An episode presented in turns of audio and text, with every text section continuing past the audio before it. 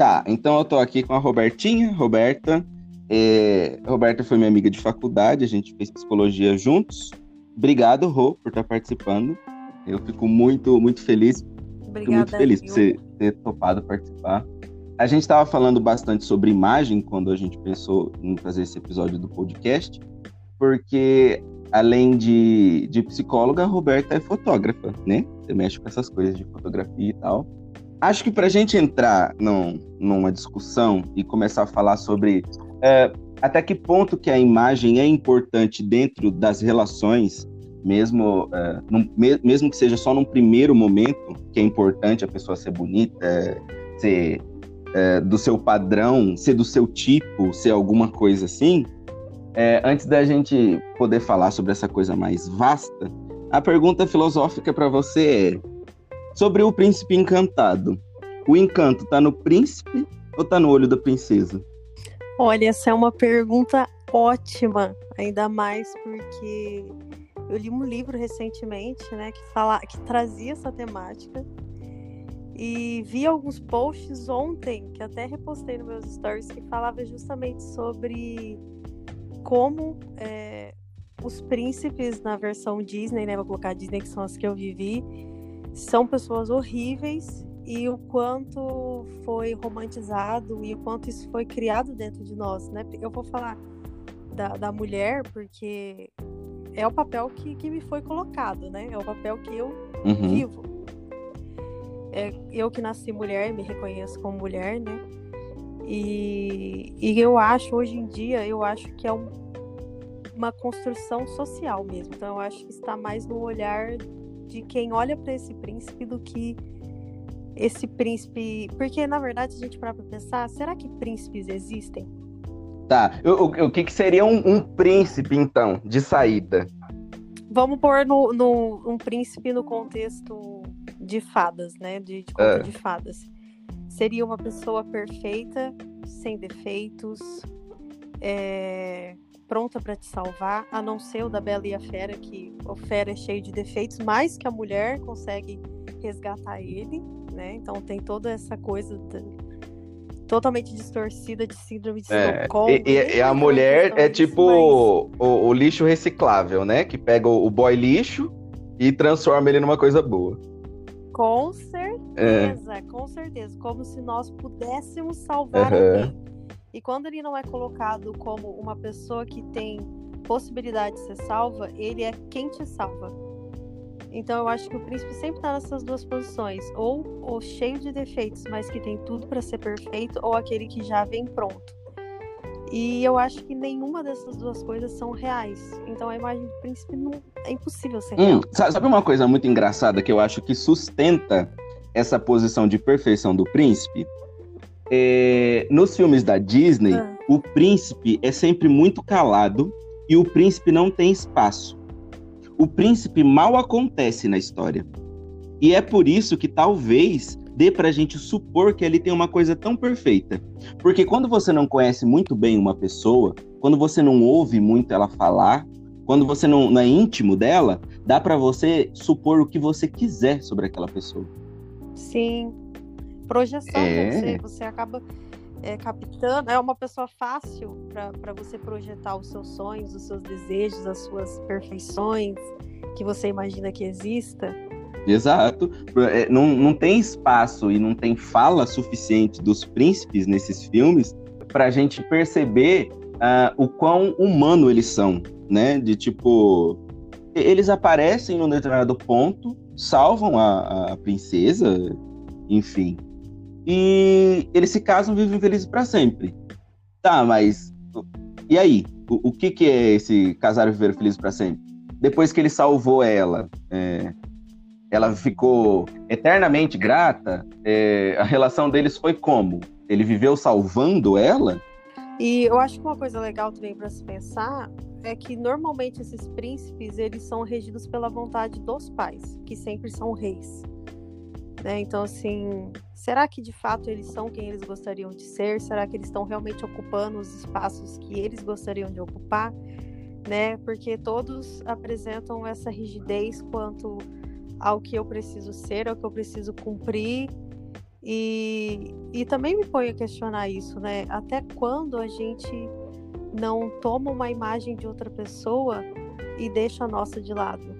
E aí? E aí, o, o bonito, você ser bonito, você ser belo, é, é porque alguém te disse que você é? Sim. Da onde vem né, essa estética? Hum.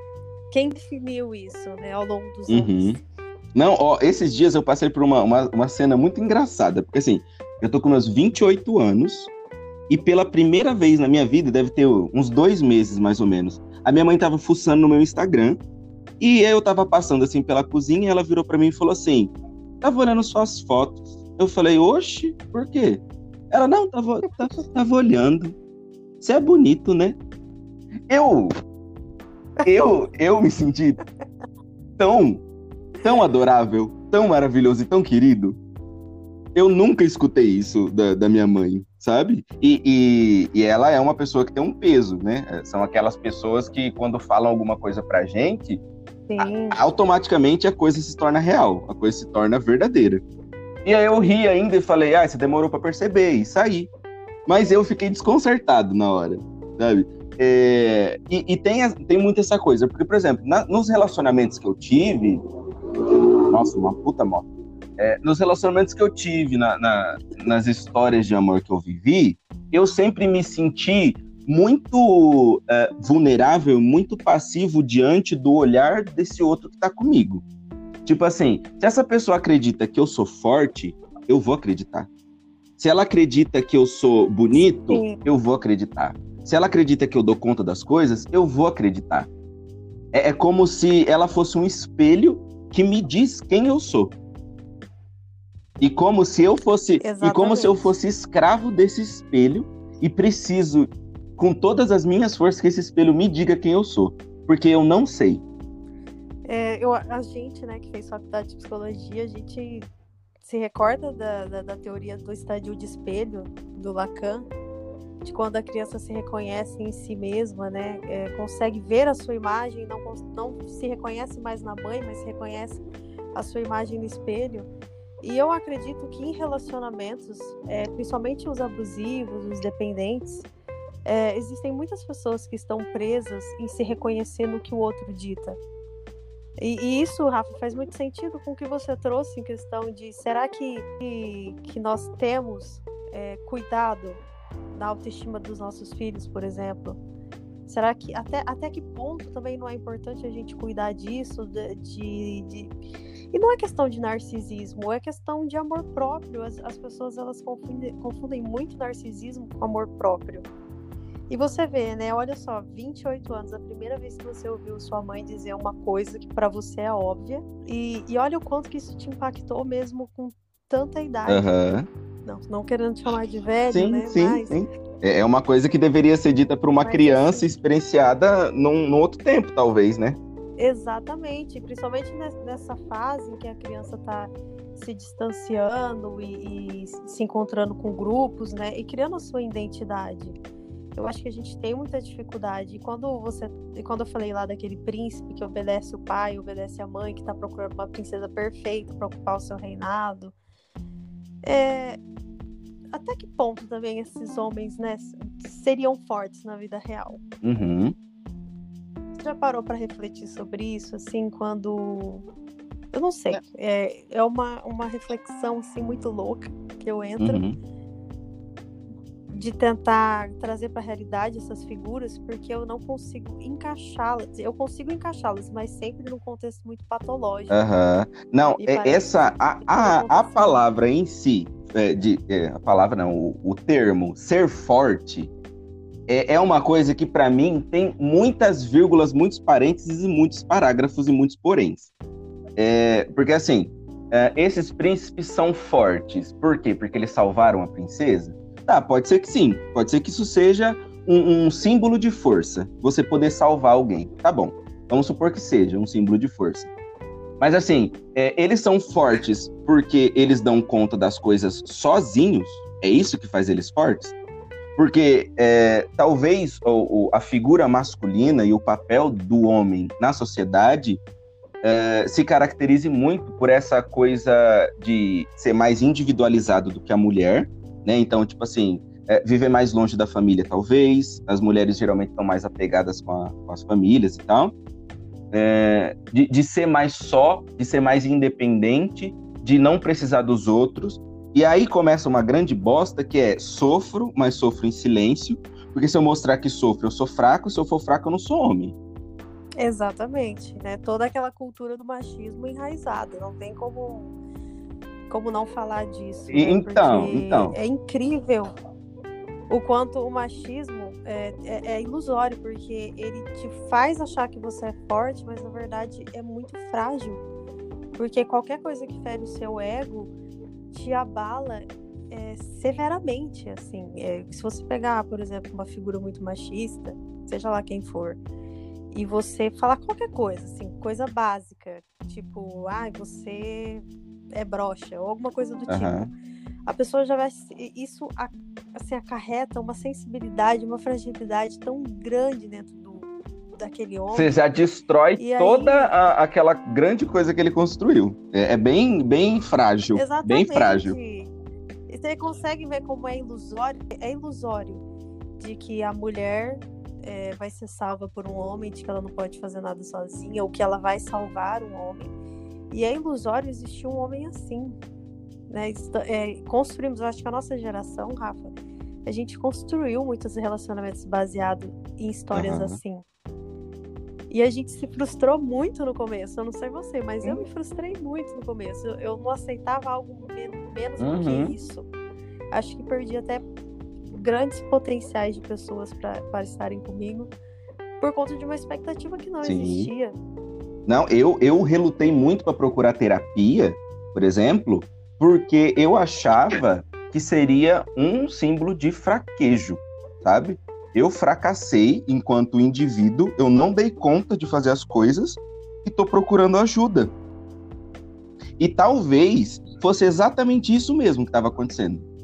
Eu não dei conta de fazer as coisas sozinho e, sozinho e fui procurar ajuda. Mas uh, o peso que isso tinha antes é diferente do peso que isso tem agora. Porque agora eu entendo que sozinho a gente não faz porra nenhuma na vida. Não tem como. É, é assim, um, uma fantasia maravilhosa de se bastar, mas não é por aí que rola o negócio. E nesse negócio de dessa imagem, é, a gente está colocando aqui uma imagem masculina, mas a gente pode estender isso para o feminino também. É, eu estava lendo um texto da Maria Rita Kell que chama O Olhar da Sedução, eu acho. Esse é o nome.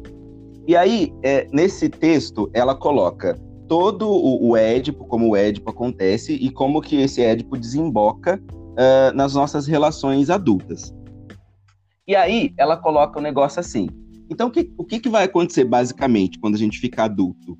Basicamente, a gente vai escolher alguém para ser um objeto de amor, uh, a gente vai trazer essa, esse alguém, essa pessoa, para dentro da, do teatro que a gente vive de, de amor, uh, vai colocar essa pessoa para viver com a gente essa história e vai, de alguma maneira, em algum momento, acreditar que essa pessoa tem o que me falta e vai tentar é, mimetizar para essa pessoa que eu tenho o que te falta e nessa, nesse joguinho de eu tenho que te falta e, e por isso você tem que estar tá comigo, a gente se engana e vai viver se enganando. E aí, a, a, a suposta solução Sim. que ela coloca para isso é o seguinte: vai chegar um ponto da vida onde a gente vai amadurecer, vai se frustrar o suficiente, deprimir o suficiente, para em algum momento conseguir reconhecer que não, eu não sou especial, o fulano que tá comigo não é, e lá fora, ninguém é. A gente é, é ser humano, todo mundo tem suas coisas boas e suas coisas ruins, mas não existe no mundo alguém que tenha a chave que me decifra, alguém que tenha o, o, o, pedaço que me falta desse buraco vazio que eu sinto. E sabendo disso, tendo consciência de que no mundo não existe, eu aceito ficar com você, que é tão faltante quanto eu, e a gente pode fazer alguma coisa a respeito dessas nossas faltas. Porque eu paro de fantasiar que no mundo exista essa coisa que vai me completar. Porque não existe. E aí, você precisa não, do quê? Existe. Você precisa de 12 relacionamentos para você se convencer disso? Você precisa de 34 relacionamentos para você se convencer disso? Bom, não sei. Não sei quanto, quanto, quanto cada um precisa, Talvez, né? entende? Não sei. Eu acho, Rafa, que isso está muito interligado a, a, a cultivar mesmo o amor próprio, né? Eu vejo muito essa situação de. Eu trabalho na vara de violência doméstica aqui de Maringá. E eu vejo o quanto. É, é porque às vezes a gente fala assim e a gente coloca como se fossem situações triviais do nosso dia a dia, né? De, uma, de um casal que já está acostumado.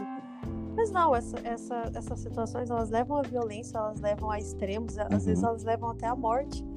E olha só que reflexão importante, né? O quanto a morte da nossa subjetividade pode nos levar a uma morte física Uhum, uhum. real, né? E, e para mim, isso que você citou da Maria Rita Kel, isso é o que eu hoje acredito como o conceito de amor. É o que eu acredito na minha vida hoje, pessoalmente. É sobre ser livre e respeitar a liberdade do outro e, e que eu tenha a minha liberdade respeitada, mas que mesmo sabendo que eu posso ir embora, eu escolha ficar por Uhum. livre vontade. Né? E eu acho que hoje para mim isso é amor. Eu acho que por isso que é tão difícil é, as pessoas quererem se ver livres também, porque é uma responsabilidade muito grande. Quando você começa a se responsabilizar pelas coisas, as consequências acabam Uhum. surgindo, né? E quem quem quer? Eu quero ser uma criança que não sabe de nada, que mete os pés pelas mãos e posso me justificar dizendo: Ah, eu não sabia. Era o outro, não, é to- muito mais fácil a gente projetar no outro é, as merdas Aham. que a gente não quer resolver. E é por isso que tem tanto relacionamento ruim. Né? Porque, e outra, ninguém quer investir. é, eu acho isso engraçado, porque é, a gente investe em harmonização facial, em estética, mas raramente a gente investe em nós mesmos. Né, em terapia, em exercício físico, porque exercício físico também tá ligado, e não tô falando em questão de estética, tô querendo dizer de qualidade de vida e bem-estar. Não, a gente não, a gente quer investir no, no, no fora, né? Olha como o conceito é, né? De que a beleza está naquele que é branco, naquele que é loiro, naquele que é tem o maxilar definido, o nariz fino. E será que isso realmente é, faz o outro Uhum. permanecer dentro da sua Porque, liberdade? assim, se a gente, Será que isso Uhum. realmente se a te gente pegar isso que você colocou da, da imagem padronizada, é, talvez isso tenha um grande impacto no começo das relações, sabe? Porque, por exemplo, a, a probabilidade de, de, de eu ah, me interessar por alguém numa festa. Estamos numa festa, nós dois aqui, papapá, ouvindo uma musiquinha, tomando nossa cerveja. Eu vejo duas pessoas. Uma padronizada e a outra não padronizada. É, a probabilidade de que eu me interesse pela pessoa padronizada é muito maior. Eu tô falando de mim. Eu tô falando de mim. É muito maior. Porém, Uhum. é, isso não sustenta a relação. Ou seja, eu posso me interessar num primeiro momento, pode ser uma coisa, pode ser não, é uma coisa extremamente física. E depois, depois disso, de- Sim. porque a, a, a história de amor que a gente vive, ela não, não se baseia na primeira noite que a gente passa com alguém ou no primeiro mês, porque é, é, é o comecinho de, de um, de uma, de, um, de um longo rolê. Não tem nada a ver, talvez, com, com o rolê que tá vindo pela frente. Mas. é- é- é- e tinha uma, Sim. uma pergunta que eu ia fazer pra você, que talvez entre aqui nesse momento que eu tô falando, que é quando você tirar foto de uma flor, uma flor, por que, que você escolhe aquela flor e não Uhum. outra flor? Eu acho, nossa, essa pergunta é muito interessante porque eu acho que reflete um pouco como tem mudado a minha visão ao longo dos anos. Eu acho que até, Rafa, assim, né, da, da época que a gente estudou até hoje, até como diz minha terapeuta, meu Deus do céu, quem é você?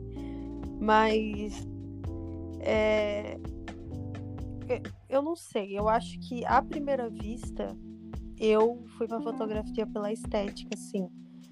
Mas hoje em dia a imperfeição e os detalhes miúdos me encantam um pouco mais. É, eu gosto, às vezes, de fotografar até aquilo que ninguém quer ver.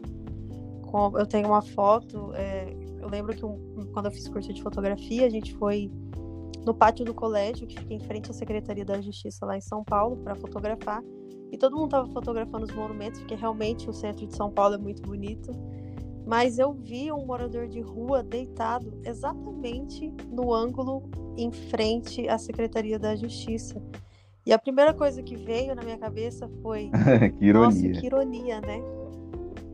É, a injustiça sendo feita na frente da, da instituição que deveria fazer a justiça.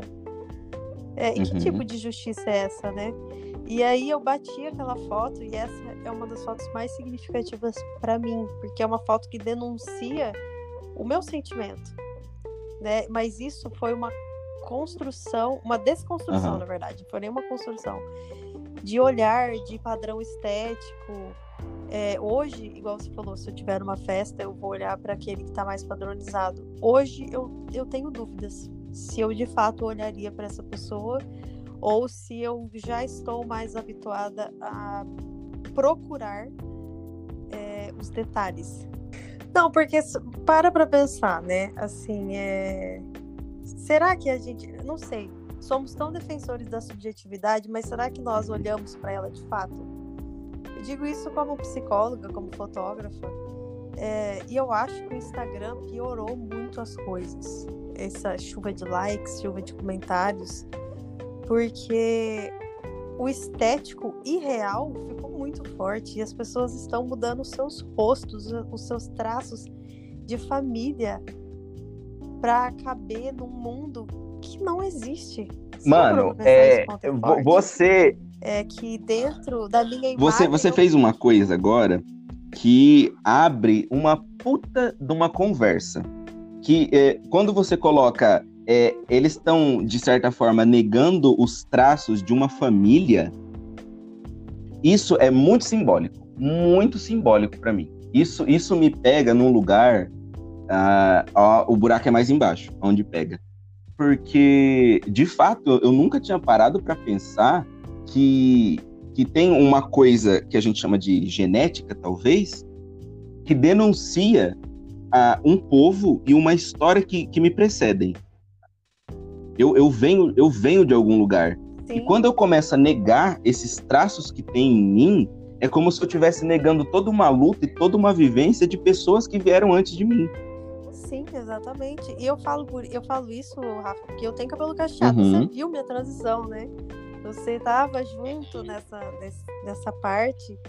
E foi muito dolorido, assim, é... eu não sou uma mulher negra, eu sou branca, mas eu tenho esse fenótipo no cabelo né? Eu trazia comigo o cabelo crespo. Quando eu era criança era muito mais forte, é, muito mais enrolado. Hoje ele tá mais solto, não sei porquê, se é tempo, creme, não sei, uhum. né? Tudo tem influencia. Mas quando eu cortei ele também ficou bem crespo, porque ele tava bem curto. E é, eu lembro, assim, das pessoas me dizendo: não vai combinar com você, isso não é seu, isso. Nossa, não tem nada a ver com você. E hoje, quando eu me olho no espelho, eu vejo como que isso, como que as pessoas ousaram uhum. dizer que isso não era meu. Isso é, isso é minha cara, isso é quem eu sou. Eu carrego isso, eu não sei de onde vem, mas eu carrego isso de algum lugar. E, e se eu nasci com isso é porque me cabia de alguma forma. Né? E quando eu vejo essas pessoas assim, elas estão trocando a sua identidade é, por, pelo quê? Para agradar a quem? né? Porque a sua identidade.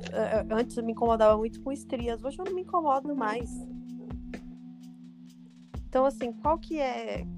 Uhum, Até onde uhum. a gente vai? É, talvez seja uma, uma busca é, de, de aceitação também, de reconhecimento, mas talvez no, no fundo da questão a gente esteja sempre atrás de ser amado. Né? É, é, então. E aí, tipo assim, né? para eu ser amado, eu não posso ser quem eu sou? Como que funciona isso? Para eu ser amado, eu não posso ter a cor da pele que eu tenho? Eu tenho que. que é... Como chama? Eu tenho que fazer bronzeamento artificial? Ou eu tenho, eu tenho que parar de tomar sol para ficar um pouco mais branco? Para eu ser amado, eu tenho que fazer preenchimento labial? Para eu ser amado, eu tenho que uh, manter o cabelo liso e não aceitar que tem o cabelo cacheado, cabelo crespo? Exatamente. E assim, eu não estou colocando aqui uma crítica a quem faz procedimentos estéticos. Muito pelo contrário, já fiz, usei aparelho, tomei Roacutan. Mas até, até que ponto isso é realmente consciente? Será que a gente está realmente consciente da, das mudanças que a gente está fazendo? Porque hoje, e é engraçado isso, porque as coisas mudam. É, eu vejo muitas amigas minhas que colocaram silicone naquela época que era bombástico colocar silicone e hoje se arrependem. Porque hoje uhum. a estética bonita é o seio menor. Né? Então, assim, foi consciente? Se tivesse sido consciente, você não acha que elas estariam então, felizes hoje? É, é, é muito, muito louco como que esse outro, seja lá quem seja esse outro, né? Talvez esse seja, na, na verdade, o grande outro lacaniano. É, é, essa, esse outro que é, sei lá, um, um, uma. É, como, como, como que eu posso falar? Uma entidade que, que não se caracteriza por um próprio rosto, mas que pode... É uma pessoa é superior, né? É uma é, persona. É, que pode estar no corpo de qualquer uma pessoa, e essas pessoas vão vir me dizer o quão bom eu sou, o quanto que eu posso ser amado, o quanto que eu posso ser querido, de acordo com certas acordo com, com como a minha imagem transparece para esse outro. E, e, eu fico aqui no meu lugar esperando é, o reconhecimento desse outro, fazendo de tudo para que esse outro me reconheça, me ame e fique comigo e me diga quem eu sou, me mostre como eu sou especial e etc. E, e eu tô, e eu na verdade sou escravo de, desse outro. Eu, eu não sou dono de mim, eu não sou dono da, da, da minha imagem, não sou dono da minha vida. Eu vou trabalhar com alguma coisa que meu pai gostaria que eu trabalhasse para agradar meu pai. É, eu vou, enfim, eu vou me desdobrar em mil para que as pessoas me aprovem, me afirmem e gostem de mim. Vou esquecendo aos poucos de quem eu sou, do que, do que de, de onde eu nasci, da onde eu vim, uh, para satisfazer os outros Uh, não penso muito sobre a minha satisfação, porque talvez a minha satisfação vá, vá, vá se resumir a ser aceito e amado pelo outro. É só isso que eu quero da vida. Exatamente, a exatamente. A satisfazer o desejo do outro, né? É. Eu, eu desejo ser o desejo do outro. Eu desejo ser desejado por esse outro. É, e isso me basta. Eu, eu lembro no, no último relacionamento que eu terminei, eu escrevi bastante coisas e o último texto que eu escrevi, é, o último parágrafo dele falava assim: é, por mais que eu me queixe da, da imagem que esse espelho me devolve, é, a mão que segura o espelho é minha e o olho que olha para o espelho é meu. E, e sou eu que tô lá é, perguntando para esse outro o que, que eu tenho de bom, o que, que eu tenho de ruim, me conta quem eu sou, porque teve outras relações e as pessoas foram embora, então talvez você saiba por que, que elas foram embora, talvez você saiba o que, que elas viram de ruim em mim, então me conta o que, que eu tenho de ruim. Sabe? E tipo, tal, talvez, talvez nem seja por aí, talvez as coisas só acabem Bom, e as coisas só comecem. Eu acho que o outro, ele, ele pode denunciar uhum. muitas coisas sobre mim, mas ele nunca pode me definir. É, e você, você falando isso, eu, eu, lembrei de uma história que uma vez um padre me contou, nem sei se eu vou contar ela certo, mas eu acho que ela cabe perfeitamente nesse assunto, que era que tinha um mestre, que tinha um, um, um jovem que seguia ele, né? Tipo um apóstolo, não sei se posso chamar uhum. assim. Um seguidor, vamos por assim, né? E aí esse mestre queria dar uma lição para esse menino, porque ele buscava sempre aprovação externa dos outros, etc e tal. E aí ele deu um relógio para ele, velho, e falou: Olha, eu quero que você pergunte para as pessoas qual é o valor desse relógio. E ele foi nas ruas e perguntou, né? Ai, quanto você acha que vale esse relógio? Aí colocaram 100 reais, o outro 50 reais, o outro 100 reais de novo.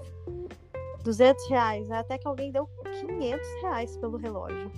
Aí ele voltou todo feliz e falou: Nossa, mestre, você acredita que deram 500 reais pelo relógio, é muito dinheiro. Aí o mestre falou, nossa, realmente é muito dinheiro. Mas eu gostaria que você fosse até um especialista, né, pra gente ver qual que é o valor desse relógio real. Aí ele foi no especialista e por se, por se tratar de um relógio raro, ele valia 10 mil reais. E moral da história, é, a gente dá ao outro a especialidade uhum. de dizer quem somos, quem somos nós, quando na verdade nós somos o único especialista da nossa história. Se eu não tenho a capacidade que eu que vivi tudo, que sei de tudo que eu passei, se eu sou incapaz de ditar qual é o meu valor, eu realmente vou acreditar no valor que qualquer um me colocar. Seja ele baixo, seja ele alto, seja ele médio. Mas nunca vai ser equivalente ao, ao, ao real, ao que eu sei que é. Mas aí que tá. As pessoas não têm consciência disso. De quem elas são. Da sua história, das suas dores, do que elas percorreram, do que elas abriram mão. E isso é muito triste, né? A gente saber que a gente vale 10 mil reais e deixar alguém dizer que a gente vale 50 uhum. e a gente achar é, muito. É, é muito louco. Pensar nessa é, proporção. É, tem, tem uma coisa também que talvez. Uh, eu, eu não sei, pode, pode ser muito uh, superficial o que eu vou falar, mas tem uma coisa que eu percebo às vezes em alguns tipos de relação que as pessoas é, elas não se sentem amadas e valorizadas pelo parceiro, mas elas continuam por ali fazendo força para que esse parceiro consiga reconhecer e enxergar as coisas de bom que elas têm, é, porque parece que essa pessoa toma uma, uma proporção tão gigantesca na, na vida da, desse outro que ela precisa de todas as formas que essa pessoa enxergue e reconheça o quão boa ela é. E, e às vezes, e, e, e às vezes, tipo, tá tudo bem Sim. a pessoa não, não saber olhar para as coisas. Não, não, é. Sim, temos valores diferentes. Exatamente. Valores tipo assim, ai, você, sei lá, você canta muito bem e, e interpreta muito bem. Só que para mim isso vale merda. Só que para outra pessoa, isso é tipo puta que o pariu. Exato. É tudo. E é por isso que relacionamento é, acaba sendo encaixe. Né? E eu acho que quando as duas pessoas não estão dispostas e, e são flexíveis a crescer juntas, é muito difícil, porque as coisas mudam. O nosso querer muda muito. Mas é engraçado, porque o nosso não querer, o que a gente não quer, ele raramente muda, né? O que a gente não quer. Mas as pessoas estão sempre atentas àquilo que eu quero, né? Aquilo que eu quero, é... que na verdade não sei se se aplica na nossa realidade, né? Tipo, ah, o que, que eu quero numa pessoa? Não sei. A Roberta, de quando estudava você, queria uma coisa. A Roberta de hoje quer uma coisa totalmente diferente. E a Roberta de daqui dois anos provavelmente vai querer uhum. uma coisa extremamente diferente. Né? E se eu não tiver é, alguém que esteja disposto a, a crescer e, e às vezes até não, eu acho que não, não é ruim receber denúncias de defeitos nenhuma relação quando é saudável, quando é feito com empatia, quando é feito com amor. Ai, não sei, já tô aqui não, mas é aqui, já é nem sei mais o que eu tô falando. E, ah, eu não sei, assim, eu é muito triste ver o, aonde o mundo chegou. Né, né? Uma padronização muito forte de profissão, de jeito de ser, de estilo de vida. É, eu gosto muito de viajar. E eu moraria no motorhome tranquilamente, viajando o mundo, trabalhando remotamente. E tem gente que acha isso um absurdo. É, isso não deveria soar tão absurdo para as pessoas no plano século XXI. Né? E por que soa, será? Por que, que a liberdade ofende tanto? É, acho que quando a gente consegue um, um certo ponto de, de individualização, né? Eu sou separado de você, o que você deseja para sua vida é diferente do que eu desejo para minha vida e tá tudo bem, quando a gente adquire esse certo grau de individualização, de individualidade, é, eu acho que as pessoas que não alcançaram esse, esse grau de individualidade, elas sentem a, a nossa liberdade, a nossa autonomia como um ataque. Então, uma agressão, exatamente. Então, tipo assim, uma agressão. ai, minha mãe é muito simbiótica, muito grudada. E aí eu consigo um determinado grau de individualidade, tô mais solto na vida, tô mais preparado para buscar minhas coisas. E quando eu falo para ela, não, eu não quero o que você quer, ela sente isso como um ataque. E, eu não, e, e, e, tipo assim, É, sim, e, é eu não tô te geral, atacando. Né, não tô dizendo que, enfim, aí, aí não falando mais de, de relação de pai e filho, mas tipo assim, eu não estou falando que o estilo de vida que você segue é errado. Eu só estou dizendo que o que o estilo de vida que eu quero é diferente. Só. E eu, eu acho que até quando a gente aceita isso, a gente para um pouco de É, então, mas talvez, talvez esse outro aí. Porque. Uhum, essa pessoa aqui, por exemplo. É, nossa, mas você vive viajando pelo mundo? Que, como assim? Que negócio esquisito. Não, talvez isso agrida o, o, jeito que ela acha que é certo de ver a vida, mas talvez toque em outros pontos, do tipo, eu queria ser um pouco livre assim. Eu. Nossa, sabe? É. é deve mexer com, com alguma coisa dela ali, pra, pra ela ficar incomodada. Porque se é ela que tá incomodada, não é você, então é um problema dela. Eu acho que uma coisa assim legal que você disse, questão da gente buscar afirmação, é, é que, na verdade, a gente nunca vai conseguir ser amado por inteiro, assim, 100% das pessoas e a gente nunca vai conseguir a aprovação de todo mundo. Só que a gente pode escolher ter a aprovação de algumas pessoas sendo eu mesma ou tendo a aprovação de algumas pessoas sendo que os outros querem que eu seja. Porque é muito ilusório isso. Ai, todo mundo me ama, todo mundo me quer. Ok, pode ser mas isso nunca uhum. vai ser uhum. unânime. Isso é bom. Isso é muito bom. É bom, é bom porque quando alguém coloca uma coisa boa sua, você reconhece alguma coisa, e, e quando alguém coloca alguma coisa ruim ou não boa sua, você reconhece isso também. Então, ali dá para você ir, ir uh, demarcando os seus contornos, a, a sua forma. Agora, se todo mundo só te diz sim, sim, sim, és maravilhoso, és grandioso, quando é que você vai descobrir que você não é? Porque não é. E a gente vê assim, uma, uma geração de narcisistas que não aceitam ser contrariados em hipótese alguma, assim, muito nitidamente. Por exemplo, é, aquela atriz, como é que chama? Que sempre tem meme dela. Só sei meme da Gretchen. Cara, me deu um branco. Aquela atriz que falou pra repórter, ai, querida. Ah, Suzana Vieira. Suzana Vieira. É, o nosso próprio presidente, toda a família dele, é, não aceitam ser contrariados. Né? Não aceitam de maneira alguma. É, e aí que tá, né? Existe uma diferença muito grande entre ter uma boa autoestima, reconhecer sua autoimagem, se reconhecer num espelho, é, ter orgulho da sua identidade e narcisismo, em que eu transformo o outro uhum. como objeto. É, e às vezes, é, como eu acho que isso é até um pouco mais cultural do Brasil, porque nós somos muito políticos na questão de que a gente sempre tem que estar bem com todo mundo, sempre tem que dar, dar aquele jeitinho. A gente não aceita muito ouvir não, assim, meio rude, né? Tudo tem que ser com Sim. jeito. E isso se confunde muito, né? Porque se eu não coloco limites, qualquer um dita qualquer coisa.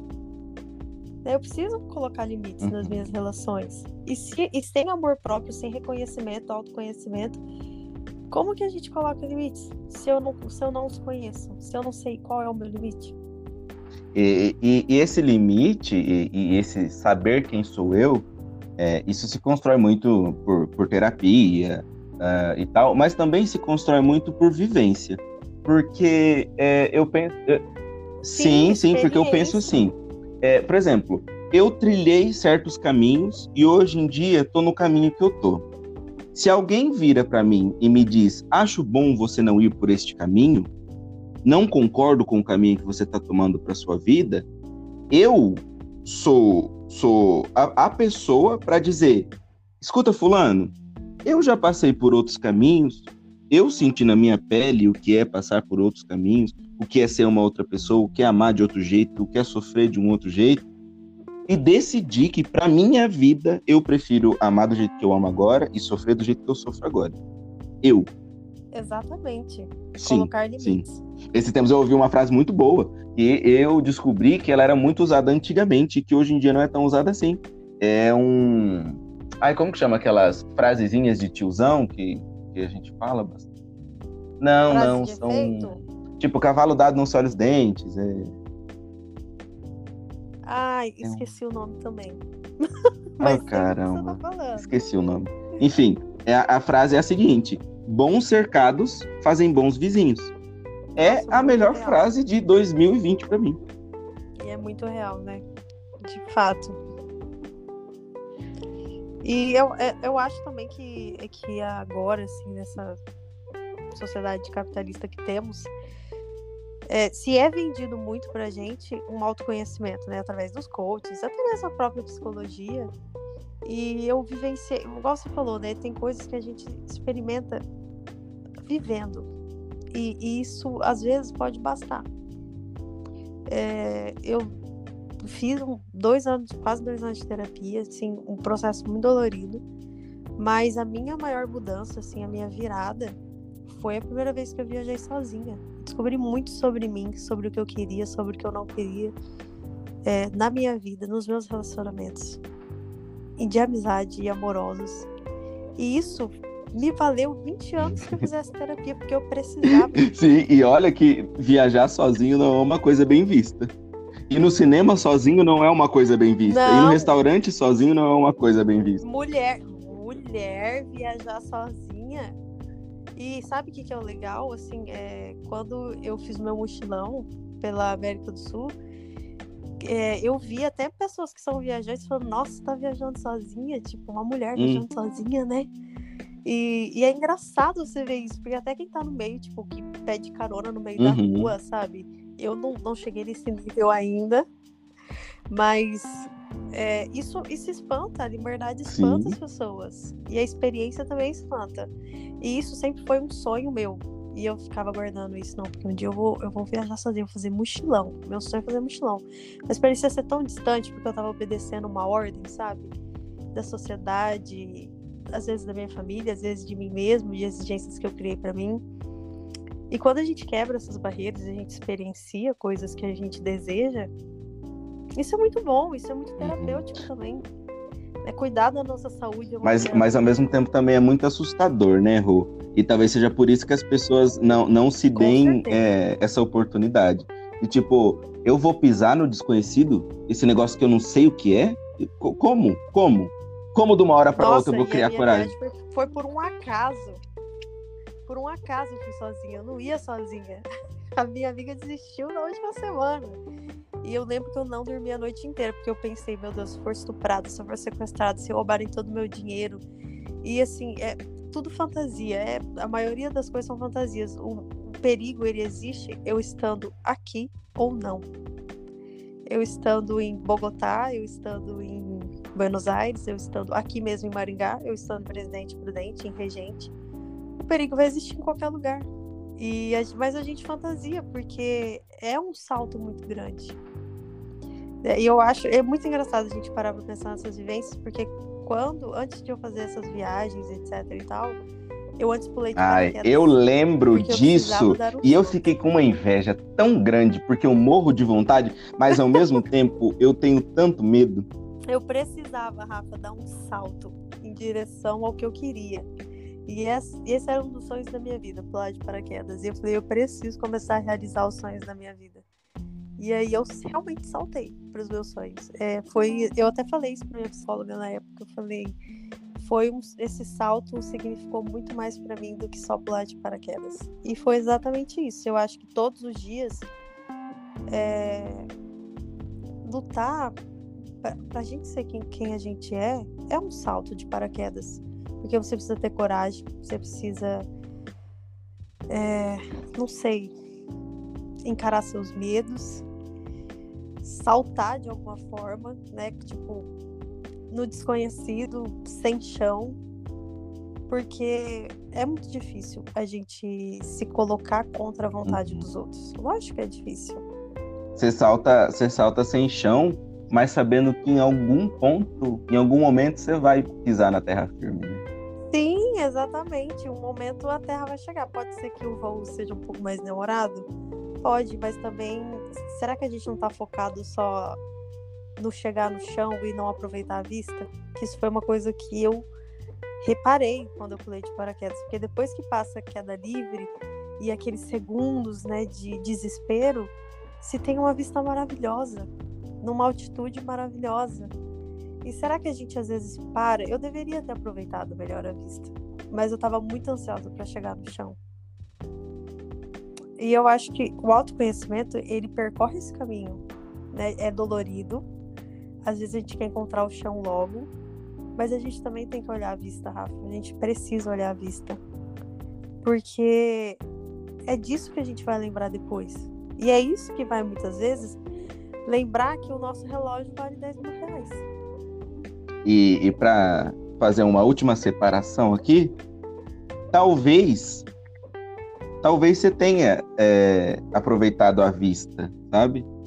É essa vista que você traz agora, essa vista simbólica, de, de, de, ter, de ter se visto, de, de ter se aberto para as novas uh, coisas que vieram depois de você ter saltado na vida.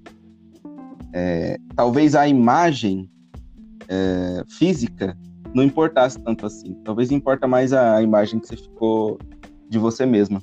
É, eu acho que sim, Rafa. Obrigada, viu, por isso. Isso com certeza vai fazer muita diferença para mim a partir de agora, assim. Porque eu não tinha parado para pensar por esse aspecto e eu acho que você tem razão. Eu acho que é bem por aí mesmo, né? Eu acho que abriu um caminho pro, pro amor próprio, pra minha aceitação muito grande. Eu acho que tudo começou quando eu cortei o cabelo. Né? E aí foi um processo muito dolorido. Extremamente dolorido. Quebrar padrões machuca muito mas extremamente necessário. Hum. Né? E, e te traz momentos que eu acho que nunca na minha vida imaginei. Nunca na minha vida imaginei conhecendo países, vivendo num mochilão, dormindo num hostel, é, sozinha, sabe, um quarto misto. Mas é, é legal a gente se descobrir assim, descobrir que a gente pode fazer coisas que a gente nunca imaginou. Uma vez, uma vez eu escrevi uma uma historiazinha de, sei lá, umas 15 linhas, que falava: aquele cara, ele sonha em conhecer o mundo. E aí ele fica lá no portão da casa dele, esperando o mundo se apresentar. Aquele cara sonha em viver um grande amor. E aí ele para no, no primeiro encontro que ele tem com alguém e fica esperando o amor se apresentar. Aquele cara sonha em, enfim, ele, ele sonha várias coisas, mas ele nunca faz essa coisa acontecer. Ele fica ali parado, esperando a coisa acontecer com ele. E, e o amor não vai acontecer se você não, não se jogar e, e não ficar vulnerável e não investir. Uh, a vida não vai acontecer se você não sair do seu quadradinho e pisar em outros lugares por mais medo que você tenha. É, a, a novidade não vai acontecer, a vida não vai acontecer. Eu acho que a vida é muito justa, uh, dependendo do que você faz. Quanto mais você se abre para ela, mais ela se abre para você de volta. Quanto mais você se fecha, mais, mais ela se fecha, Sim. porque a vida não invade. A vida não invade a gente. A vida tá lá. Mas o que eu quero dizer é: esteja aberto à vida, porque tem muita coisa para acontecer, né? Independente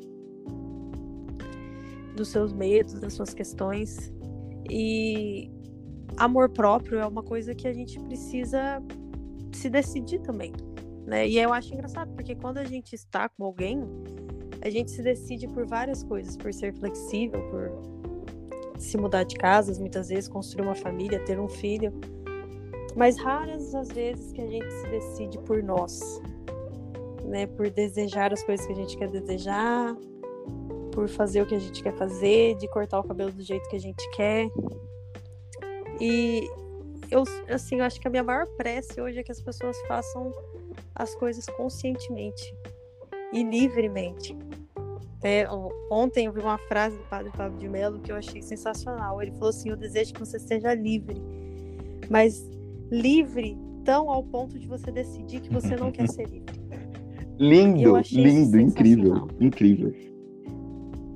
É, não, ele é. Eu adoro as frases dele, que ele, ele, é, ele vai além do padre, né? Ele é muito um sociólogo, um filósofo, ele é um pensador mesmo, para mim, dentro do meu contexto.